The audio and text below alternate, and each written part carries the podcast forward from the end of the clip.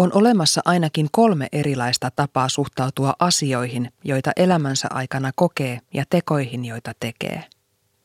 Yksi on ajatella, että jos jotain tarpeeksi haluaa, sen myös saa. Isot ratkaisut ovat omissa käsissä ja ihminen voi itse muokata kohtaloaan. Toinen tapa on luottaa johdatukseen, että ne asiat tapahtuvat, joiden on tarkoitettukin tapahtuvan, tekipä ihminen itse mitä tahansa.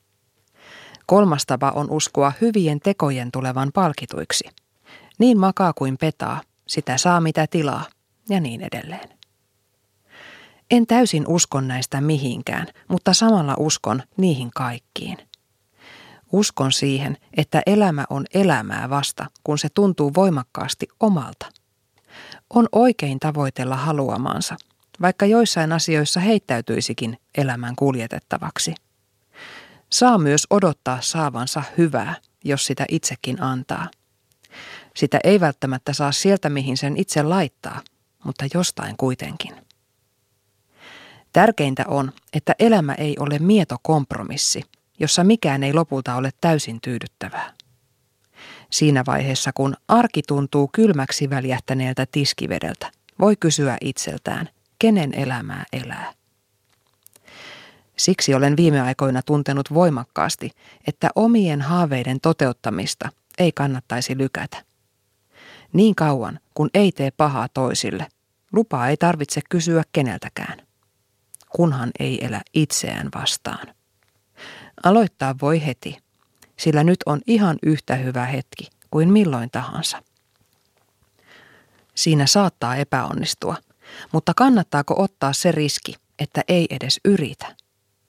Itse ajattelen, että on suorastaan velvollisuus ainakin yrittää elää omat unelmat todeksi. Varmasti matkalla eksyykin, voi voi, monta kertaa. Sitten eksyy. Koskaan ei voi tietää, mitä hienoa sivupoluilta löytyy. Ehkä jopa uusia unelmia. Ehkä sitä johdatusta, johon voi uskoa siitä huolimatta, että tekee itsekin töitä haluamansa eteen. Tänä aamuna, kun heräsin, aurinko paistoi, minulla oli lämmin ja eräs ajatus päässäni oli tullut valmiiksi.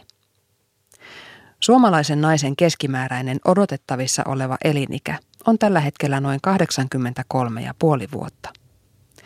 Jos olen niin onnekas, että saan tuohon ikään elää, minulla on tätä kirjoittaessani jäljellä 16 097 elinpäivää.